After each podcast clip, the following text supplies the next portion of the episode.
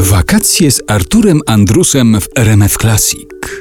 Filip Jaślar z grupy Mozarta jest Państwa gościem w rozmowach wakacyjnych w RMF Classic. Wspomnieliśmy o tych pobytach gdzieś tam w świecie.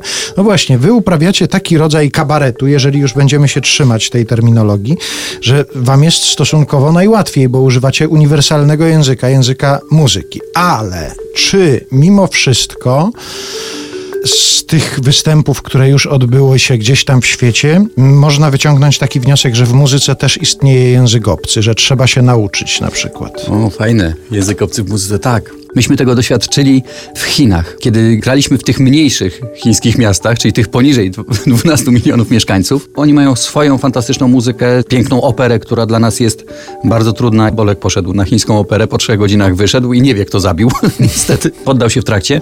I są miejsca w Chinach jeszcze, gdzie ta nasza kultura, w której my jesteśmy wychowani, nie dotarła. W jednym z utworów graliśmy melodię kankana, tan, taka, taka, tan, tan, taka, taka, tan, tan. I to bardzo ta melodia się podobała publiczności, po czym robiliśmy szpagat.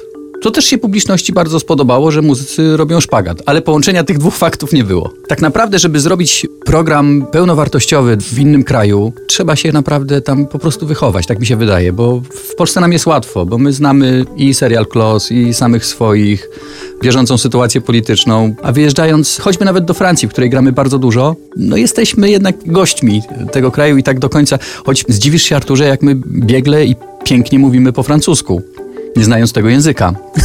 No proszę, ale to możemy test przeprowadzić jakiś, bardzo proszę.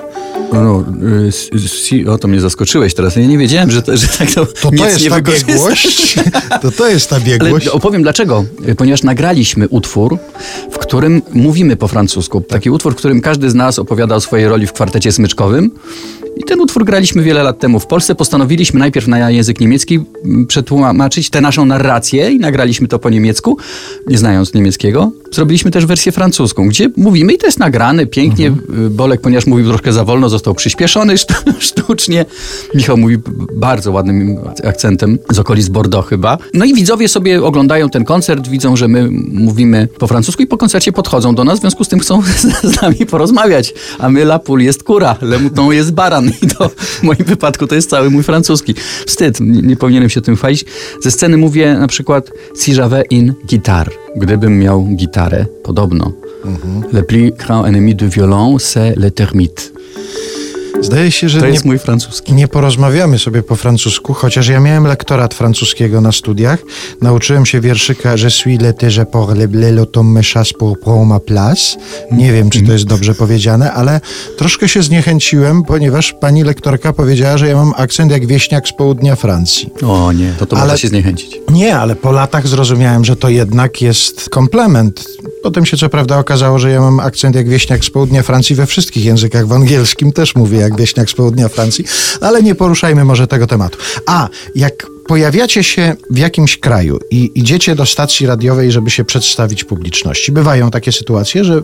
Tak, tak, czasami tak. To jest jakiś jeden utwór, którego używacie jako swojej wizytówki? Kiedy mamy moment na to, żeby się zaprezentować, czyli mamy te 2-3 minuty, to albo robimy fragment z Michaelem Jacksonem, gdzie Michał wciela się w postać Michaela, Albo robimy popis, gdzie Bolek gra na balonie, ja odbijam piłeczkę ping-pongową rakietką, jednocześnie grając na skrzypcach.